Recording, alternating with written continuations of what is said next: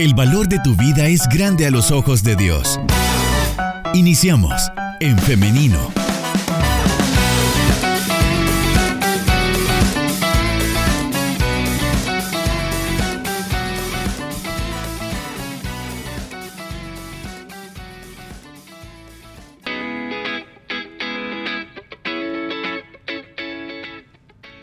9 de la mañana con 47 minutos. Son las 9 con 47 minutos. Muchas gracias por estar en nuestra sintonía y un saludo para quienes se están conectando a través de nuestro Facebook Live en nuestra página de Facebook en Femenino SB. Estamos listas para dar inicio a la entrevista para esta mañana. Y hoy les comentaba hace algunos minutos que vamos a tener un tema muy interesante. Hoy vamos a estar hablando acerca del ejercicio del periodismo en El Salvador y es que el 31 de julio es el día elegido en nuestro país para conmemorar el Día del Periodista. 31 eh, de julio es domingo, por eso es que nosotros nos estamos adelantando a la celebración y vamos a conversar acerca de este tema.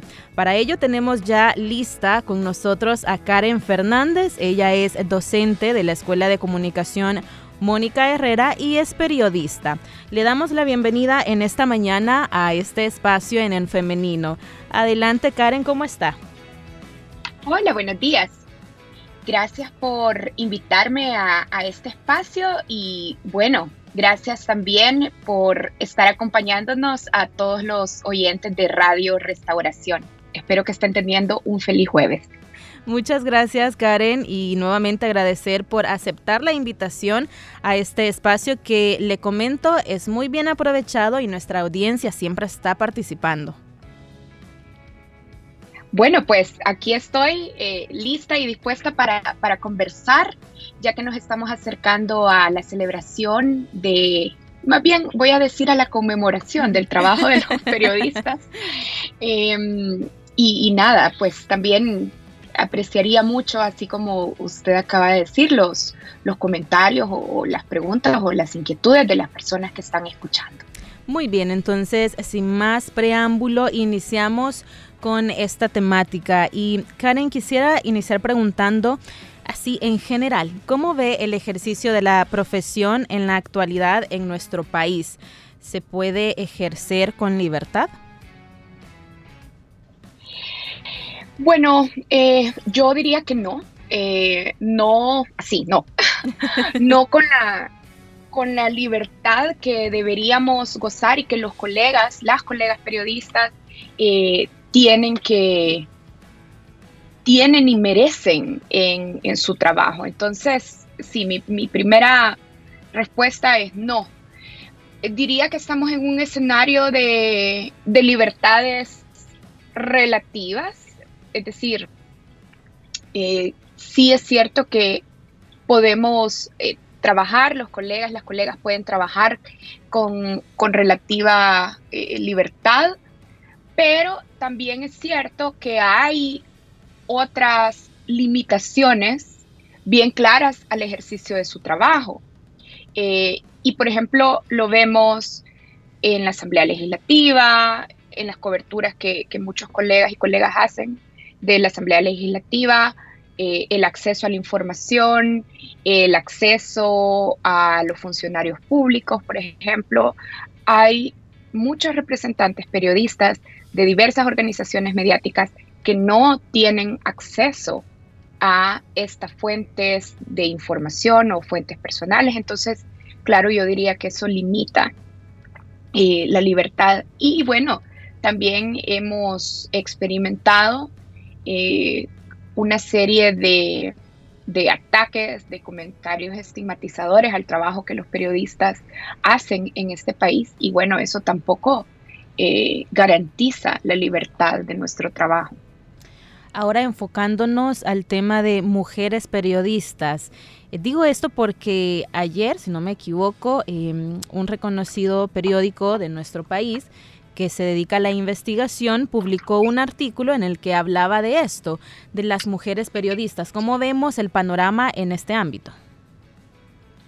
Sí, bueno, yo creo que en particular para las mujeres periodistas hay, hay desafíos, sobre todo vinculados a este punto último que estaba tocando, el de la estigmatización y el de la persecución con discursos eh, de odio que claramente tienen una cuota de género. En el caso del trabajo que se publicó ayer, al que usted estaba haciendo referencia, justamente presenta los casos de cuatro mujeres periodistas que en el ejercicio de nuestro trabajo hemos tenido que enfrentar estigmatización, censura, persecución y creo que si bien es cierto, como decía hace unos minutos, que a muchos colegas eh, les pasa, ¿verdad? Pero la carga de este tipo de acoso contra las mujeres es muy particular, tiene características muy particulares.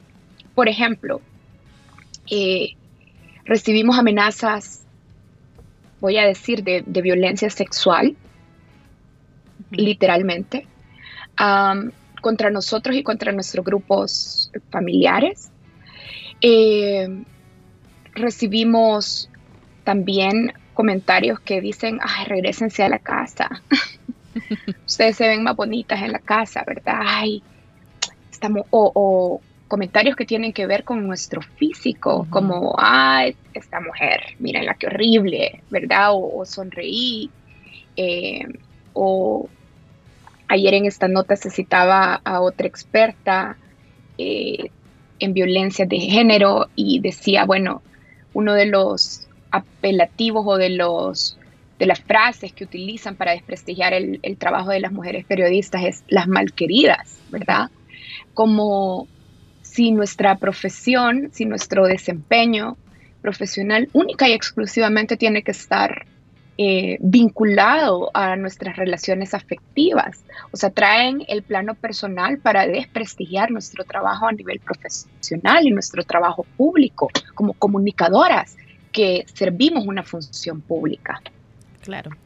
Ahora, Karen, ¿cuáles son las condiciones que se necesitan idealmente para ejercer el periodismo con libertad? Bueno, mire, creo que hay muchas, pero hay, muchas y hay, de diversa índole, pero empecemos por las garantías básicas que el Estado tiene que proveer, Eh, necesitamos un Estado abierto a la diversidad de opiniones y expresiones. Es decir, los ciudadanos, las ciudadanas, necesitamos información clara y precisa sobre las decisiones que toman nuestros gobernantes. Esas decisiones, esa información nos sirve a los ciudadanos, a las ciudadanas, para cuidarnos. Para movernos, para cuidar a nuestras familias, para cuidar nuestro desempeño personal y profesional. Pongo un ejemplo. Para nosotros, para la ciudadanía, sí que es importante saber cómo se comporta la pandemia del COVID o no.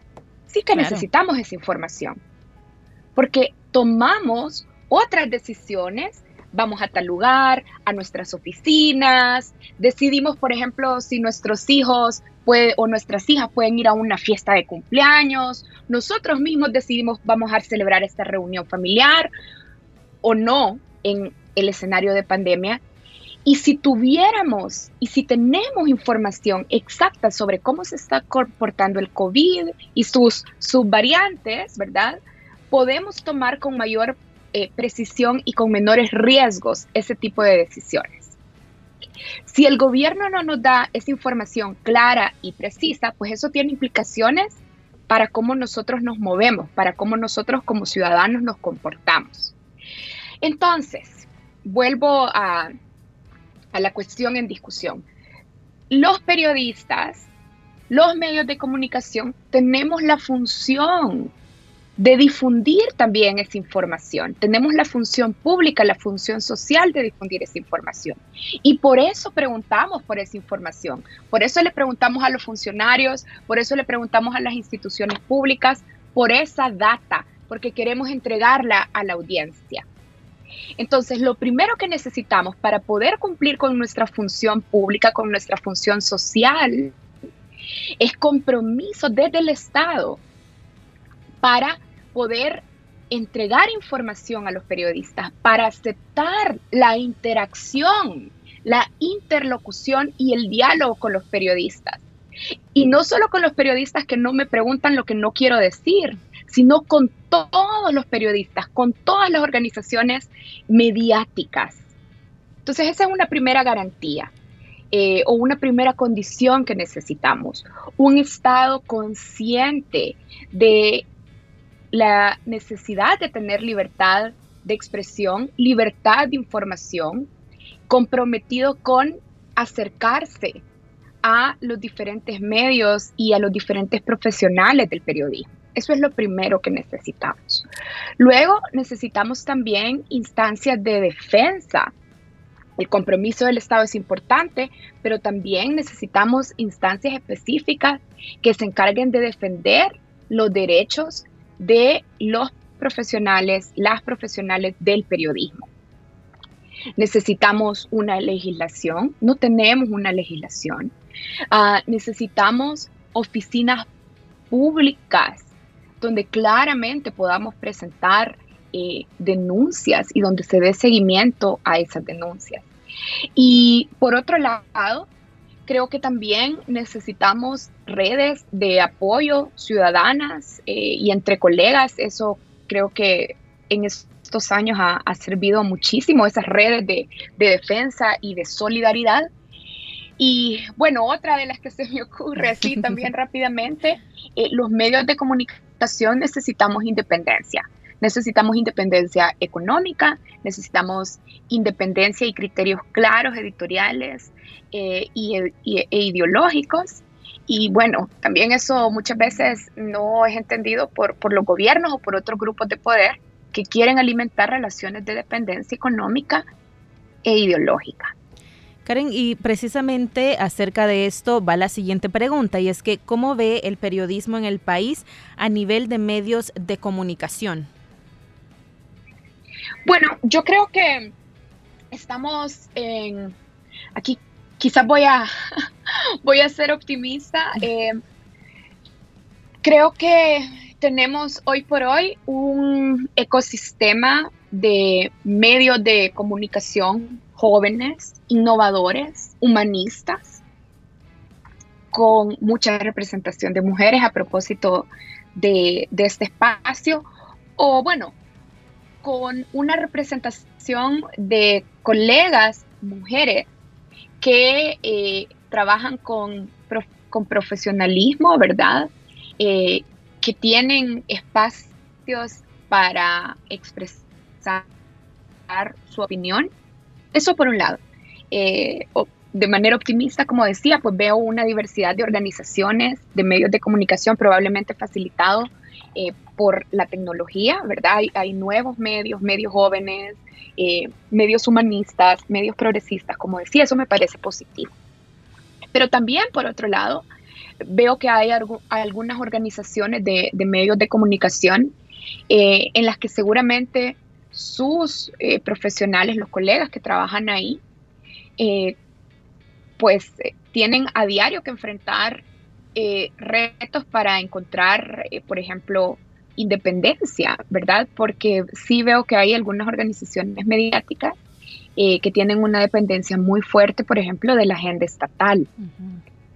Entonces, bueno, me imagino, no, no sé, no, no conozco el interior de esos medios, pero pero me imagino que habrán colegas ahí que pasan por este dilema de, bueno, quiero, quiero hacer este tema, quiero hacer esta pregunta, porque parte del trabajo, de la función que decía de los periodistas. El periodista es una persona muy curiosa, es una persona que siente esa responsabilidad social, pero como menciona Karen, a veces también no se puede ejercer tan libremente, no se puede hacer lo que aquello que sentimos que debemos hacer, como ese compromiso que menciono eh, social, debido a esto que usted está mencionando ahora. Pero yo quiero que hablemos acerca de otro aspecto y es que hay medios muy buenos, hay una diversidad de medios que eh, se dedican actualmente a la investigación, a la denuncia. Sin embargo, sus productos, sus notas o sus, o sus reportajes a veces suelen ser complejos de leer, complejos de comprender. Y por eso quiero preguntar, ¿es responsabilidad del periodista eh, esta democratización de la información, es decir, que sea comprensible para todos y por todos? ¿Es responsabilidad del periodista esto? Esta pregunta me gusta porque como también soy, soy docente, me dedico a, la docencia universitaria. Esta es una pregunta que a nivel existencial, desde mi rol como docente y como periodista, me he hecho. Yo creo que sí. Em, pero creo que, a ver, creo que nosotros como comunicadores no podemos predecir necesariamente. O sea, yo no, no puedo controlar las respuestas de la audiencia frente a un material. ¿sí? Es decir, cada uno podrá tomar decisiones sobre los materiales que consume, sobre los contenidos que consume y, prefiere. Parte de, de la libertad individual, creo. Pero sí creo que es parte de nuestra responsabilidad profesional entender la necesidad de innovar en los formatos en los que publicamos información. Y sí creo que es parte de nuestro trabajo perfeccionar y seleccionar eh, de manera efectiva la información relevante, la información más relevante que vamos a entregar a la audiencia.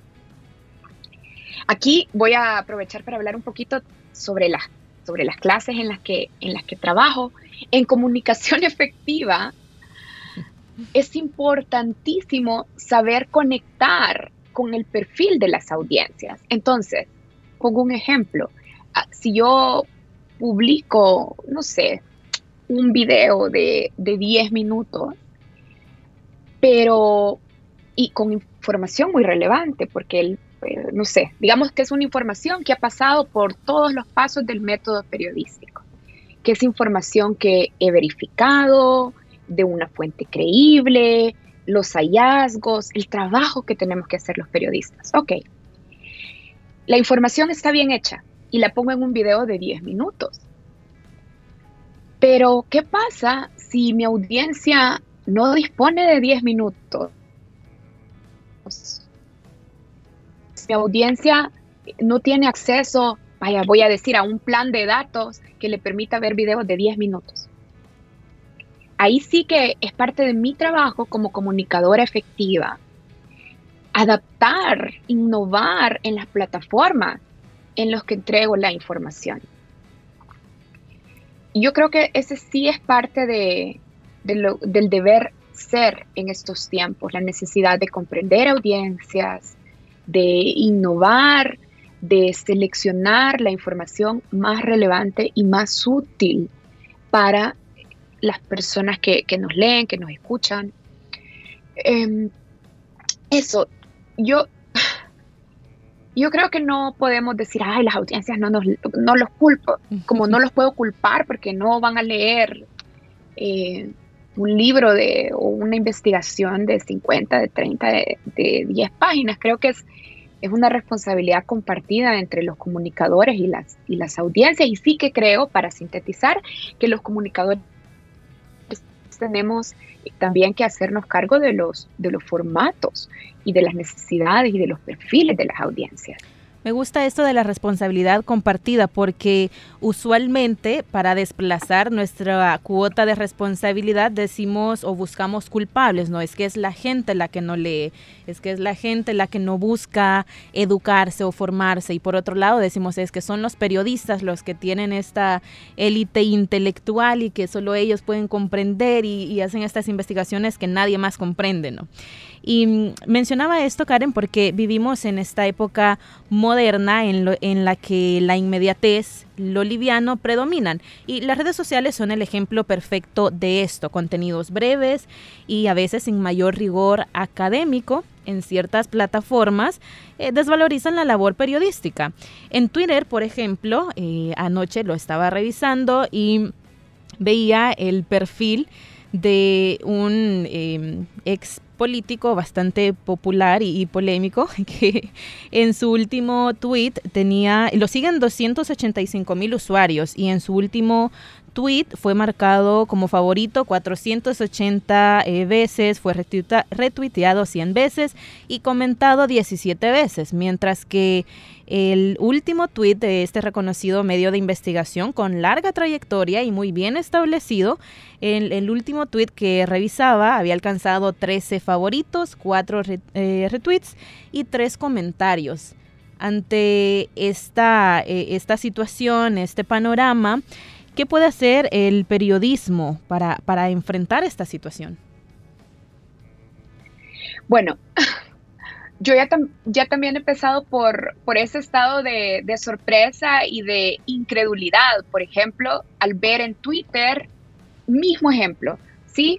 Información, eh, a veces mentiras, o sea, y, y, mentiras que se vuelven muy populares versus su información de fuentes creíbles e información verificada que pasa a la irrelevancia y lo que es peor, a veces se vuelven relevantes, pero se vuelven relevantes para desprestigiar esos contenidos y se desprestigian con mentiras o con argumentos eh, poco racionales, voy a decir, y también con apelaciones emocionales ojalá tuviera la respuesta a, qué tenemos que hacer para, para contrarrestarlo, pero a ver, esta es parte de, mi, también de las preguntas que me hago, pues en, mi otro lado, ¿verdad? En la reflexión académica. A ver, yo creo que primero hay que eh, reconocer que hay una serie de características del entorno tecnológico, o sea, del Internet y las plataformas de redes sociales, que están marcadas exactamente por las apelaciones emocionales, la rapidez, la inmediatez y la brevedad. Esa es parte de, las características de las redes sociales. Ahora, muchas veces, no solo los periodistas, las organizaciones de la sociedad civil, eh, las iglesias, pensamos, ¿y, ¿y, qué hacemos? Pues los académicos, ¿y qué hacemos si nuestra naturaleza, la otra vez conversaba con unos colegas de una organización no, no gubernamental de la defensa de los derechos humanos y decía, ¿y qué hacemos? Pues si nuestra naturaleza es verificar información antes de publicarla. Entonces no podemos reaccionar con inmediatez porque podemos cometer un error y eso sería desinformativo. Entonces, estamos en este dilema, ¿sí? Bien, ¿qué hacemos? Uno, hay que reconocer las características de las redes sociales y hay que encontrar, creo yo, mecanismos que nos permitan dosificar información, explicar la relevancia de la información a, las audiencias, tratar de encontrar formatos de storytelling o el arte de, de, contar historias, es decir, de humanizar la data y las explicaciones y conectarlas con las vidas de, nuestras audiencias, o sea, poder decir por qué esta información que te estoy dando, por qué este dato que te estoy dando es relevante en tu vida. Creo que esa es parte de, del, trabajo que, que tenemos que hacer.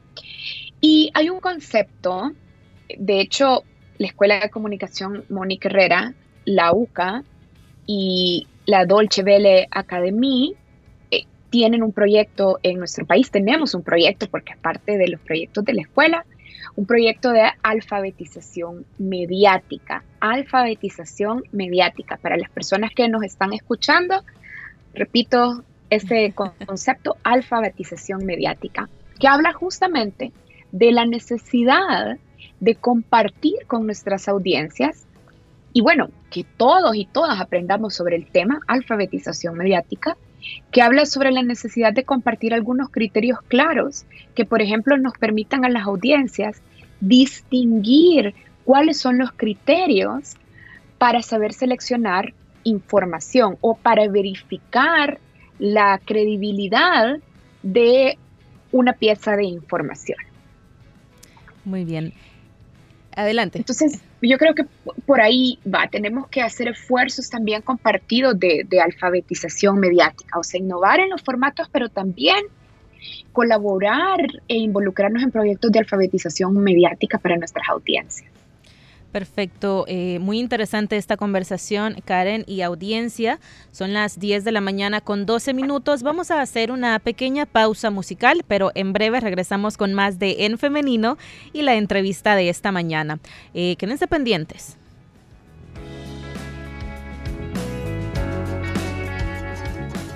Dime dónde está tu hermano, preguntó Dios a Caín y Caín le dijo, ¿acaso me compete eso a mí? No soy guarda de mi hermano, no tengo por qué saber, esquivando la mirada, fastidiado al responder, pero Dios sabía la historia de su terrible molestia y que más que indiferencia había un muerto en la conciencia. Dime dónde está tu hermano, la interrogación bastó, le pegó con las manos en la masa, lo agarró, tú ya sabes lo que sigue, de ahí para acá la humanidad es la historia de Caín que repite sin cesar, no soy guarda de mi hermano, no me incumbe, no me importa, pero estamos ocultando que la realidad es otra. Esquivamos la mirada porque en el fondo sabemos que hay sangre derramada por el envanecimiento y que detrás de la ropa de marca que querés hay un niño esclavizado trabajando en Bangladesh. Aylan Kurdi se llamaba aquel pequeñito sirio cuya foto, más que foto en el silencio, fue grito, parecía que dormía en la playa de Turquía. No fue víctima del mar, lo fue de nuestra injusticia. ¿Y eso qué tiene que ver conmigo? Nos preguntamos si yo no tuve la culpa, yo no hice nada malo, pero no puedo evitar pensar que así razonamos. Y es Caín que vuelve y dice: No soy guarda de mi hermano. Y es verdad que no podemos resolver todos los males, pero cerca de nosotros, con seguridad, hay alguien que precisa que cortemos esa soga que lo asfixia, que con algún sacrificio le rescatemos la vida. Mira, dime dónde, mira, dime dónde está tu hermano. Mira, dime dónde, mira, dime dónde está tu hermano. Mira, dime dónde, mira, dime dónde está tu hermano. Mira, dime dónde, mira, dime dónde está tu hermano.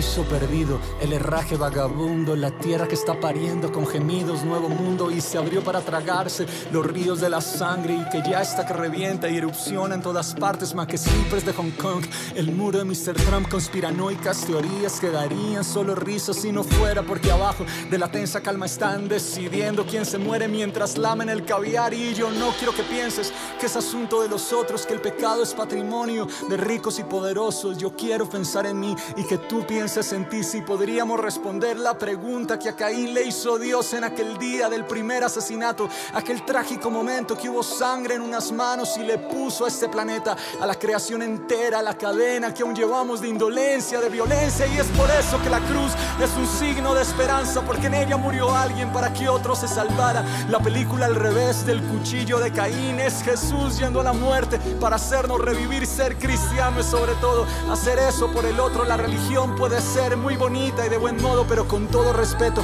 es fachada del demonio si no lleva el sacrificio para servirle a los otros.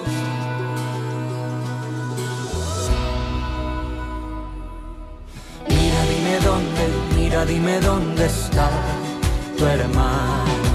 Mira, dime dónde, mira, dime dónde está tu hermano.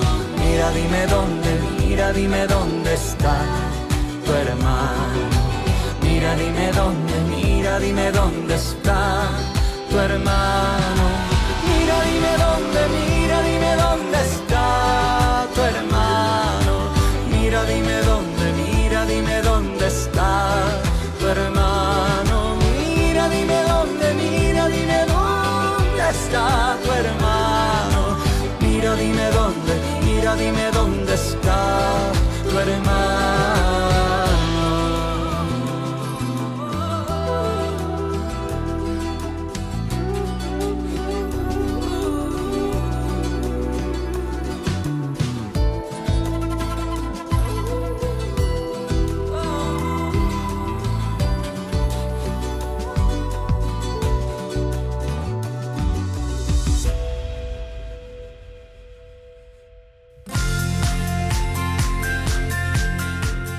batalles con tus fuerzas.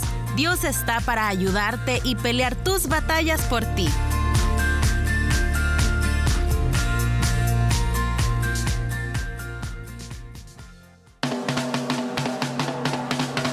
SoundCloud.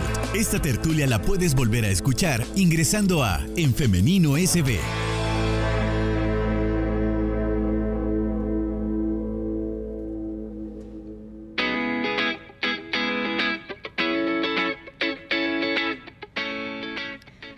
Regresamos con más de En Femenino. Son las 10 de la mañana con 17 minutos.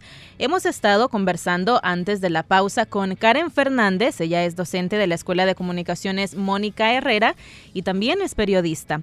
Le damos la bienvenida nuevamente a este espacio de entrevista de En Femenino. Gracias, Liz. Gracias de nuevo por, por invitarme aquí a este espacio de En Femenino en Radio Restauración y saludos a todas las personas que, que escuchan este programa que escuchan y que también están participando con nosotros. Más adelante vamos a tener un espacio para leer sus comentarios, para leer algunas preguntas que nos llegan a través de nuestro WhatsApp 78569496. Eh, Karen, ahora quisiera que habláramos acerca de em, eh, siempre la labor periodística, pero eh, conocida como el cuarto poder. El periodismo es conocido así, creo que, bueno, los que eh, hemos estudiado periodismo, creo que lo escuchamos desde el primer año de carrera, desde el primer día lo escuchamos, pero ¿a qué se refiere em, en realidad? ¿Es porque cumple una función fiscalizadora, por ejemplo? Sí, bueno, este esta noción del periodismo o la prensa como el cuarto poder, en realidad eh, es una noción, como, como Liz decía, pues eh, históricamente arraigada en, las sociedades eh, occidentales y en principio pues se refiere a la necesidad de defender el periodismo como, como parte, digamos, de, de los derechos fundamentales humanos de libertad de expresión, libertad de pensamiento y libertad de, acceso a la información. Ahora, tiene que ver, al, al, principio, ¿verdad? Cuando, no sé, cuando la prensa, eh, si nos vamos atrás en la historia, ¿verdad? Cuando la prensa impresa se convirtió en una fuerza importante eh, en las sociedades, pues se reconocía justamente esa idea o esa capacidad fiscalizadora de la prensa. Y, por ahí nació esa, esa noción, el, el, cuarto poder, particularmente relacionada a este rol fiscalizador de la prensa. Y cuando digo eh, fiscalizador. Hay un término que se suele utilizar también y es la visión o el rol de la prensa como el perro guardián. Ahora, a mí me gusta en realidad llevarlo un poquito más allá y ya lo mencionaba, para mí el rol fundamental, la necesidad de, de cuidar, que todos y todas cuidemos el periodismo, no es solo porque nuestro rol sea fiscalizar, de hecho hay otras instituciones dentro de los estados cuyo rol específicamente es fiscalizar, enjuiciar, ¿verdad? Hacer justicia. Pero a mí me gusta pensar en el rol del periodismo, no solo para fiscalizar, no solo para ser perros guardianes, sino también porque parte de nuestro rol es justamente garantizar, entregar información relevante a la ciudadanía. Entonces, Sí, creo que el periodismo es una fuerza viva de las sociedades humanas, pero que tenemos que apreciar, que tenemos que cuidar, porque también el periodismo tiene esta función de entregar información a la, a la ciudadanía. E información, como decía, relevante. Miren, hay una analogía que, que me sirve para, para explicar esto, y es hay mucha agua, no sé, por ejemplo, en el mar hay mucha agua, ¿sí? Pero es agua que no, que no está disponible ahora para el consumo humano. Y alguien podrá decir, no, Karen, pero hay plantas que desalinizan el agua, ya la hacen apta para el consumo humano. Ok, pero vaya, pensemos en el mar, en el océano, sin plantas de desalinización. Tiene mucha agua, pero esa agua no es apta para el consumo humano. Lo mismo pasa en estos nuevos tiempos, en estos nuevos ecosistemas tecnológicos, con estos nuevos medios. Tenemos más información, muchísima información, pero no toda esa información es relevante. Y parte del trabajo que tenemos los periodistas es entregar información, pero también entregar información relevante para las personas que nos leen, que nos escuchan, que nos ven. Así es que creo que sí, somos poder, pero, pero es un poder que tiene una función pública y, es un poder vivo que, que las sociedades, que los ciudadanos, las ciudadanas, podemos cuidar y podemos exigir como parte de nuestros derechos básicos, nuestra libertad y nuestro derecho de pensar, de cuestionar, de expresarnos y sobre todo nuestro derecho de tener información. Y sí, los periodistas, las organizaciones mediáticas, en ese sentido, tenemos que cuidar e-, ese poder para entregar más derechos a los ciudadanos. Karen, vamos ahora eh, a dar paso a los comentarios y a las preguntas de nuestra audiencia a través de nuestro WhatsApp. Nos comentan eh, por acá, felicidades por estar tocando este tema y felicidades también para los periodistas. Muchas gracias. Y también nos preguntan eh, por acá, hay muchos países en los que ser periodista es sinónimo de peligro e incluso de muerte, en países como México, por ejemplo. ¿Podríamos decir que en El Salvador es peligroso ser periodista? Miren, yo cuando escucho los, los casos de México, siempre siento, pues naturalmente y, desde la perspectiva humana, mucho, mucho dolor, eh, mucho temor también eh, de que nos acerquemos peligrosamente a, ese tipo de, de situación.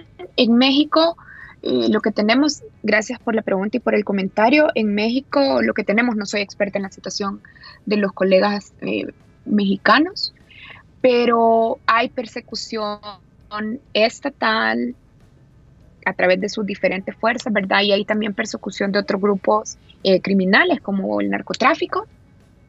Y creo que hay un patrón común entre entre esos casos de, asesinato eh, o de violencia física y es que empiezan por la desacreditación y estigmatización del trabajo de los y las periodistas. Eh, naturalmente yo no, no quisiera imaginar que estaremos en esa situación donde tengamos tristemente que estar reportando colegas periodistas muertos, desaparecidos o encarcelados, como pasa en Nicaragua también. Pero, pero sí creo que hay un punto común que nosotros ya estamos experimentando y es la estigmatización. Seguimos con otra pregunta y nos dicen, en un país donde las instituciones de gobierno le niegan la voz a las personas afectadas, ¿el periodismo debe ser fiscalizador? ¿Debe denunciar acciones que atenten contra los derechos humanos? Por supuesto, por supuesto. Yo creo que comparto con la persona que nos envió ese, ese comentario o esa pregunta, más bien afirmo eh, la pregunta sí, yo creo que es parte de nuestro trabajo denunciar, denunciar, exponer información y que esa información que denunciemos represente claramente eh, las dificultades por las que está pasando eh, la, ciudadanía. Liz, a propósito de esta pregunta, usted me, consultaba qué podemos hacer los periodistas, ¿verdad? Para, para conectar mejor en este universo o en estos tiempos complejos de información. Y yo creo que ahí hay algo.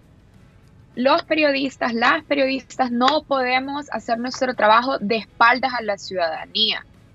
Y parte de la responsabilidad de las plataformas que hemos construido es utilizarlas para denunciar los casos eh, en los que se irrespetan los derechos de los ciudadanos, como lo que está pasando con el régimen de excepción. Y yo creo que el trabajo de la prensa ha sido fundamental para visibilizar, para visibilizar y, dar voz a las familias de las personas que han sido privadas de libertad y no son delincuentes, no son criminales. Son personas que, conocemos muchos casos ya, son personas que son trabajadores, trabajadoras, mamás, papás, hijos, hijas, y no tienen un debido proceso ni garantías mínimas de que van a salir si son inocentes. Yo creo que el periodismo aquí ha hecho un gran trabajo en el, en el país acompañando y denunciando esos casos. De acuerdo con ello. Em, Karen, ¿podríamos dejar un mensaje final para nuestra audiencia, también para aquellos periodistas que tal vez nos puedan estar escuchando en esta mañana? Sí. A ver, yo quiero eh, reforzar lo que decía hace unos minutos. Para las audiencias, el periodismo es una fuerza viva que debemos cuidar, que todas las personas en una sociedad debemos cuidar.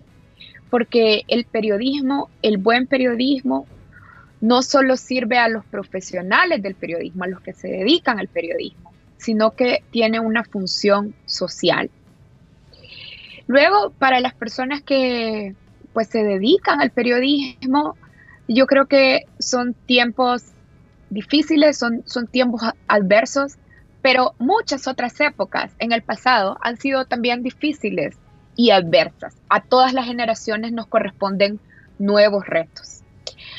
Así es que bueno, no podemos darle la espalda a la verdad.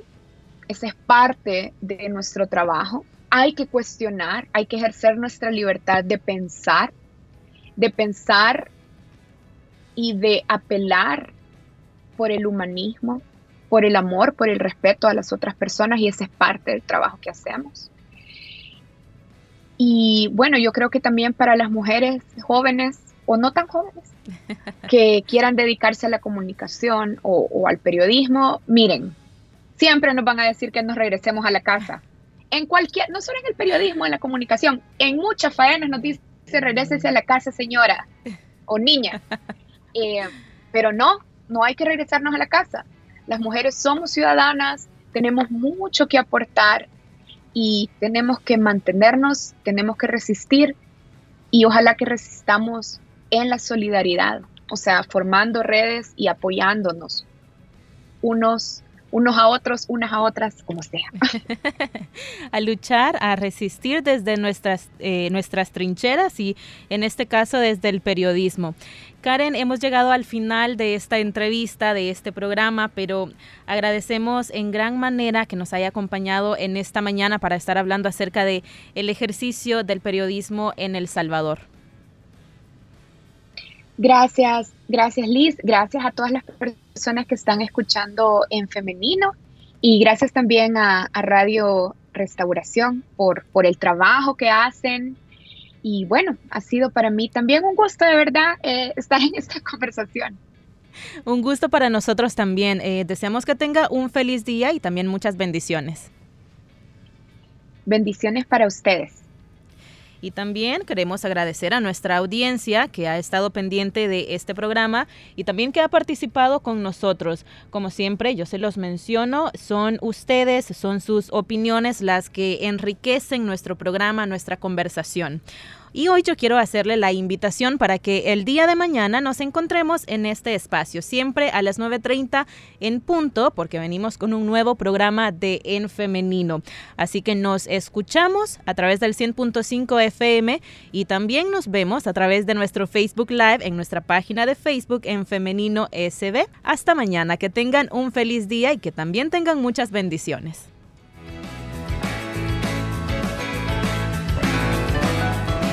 Construye tu vida con pensamiento propio. Hasta la próxima.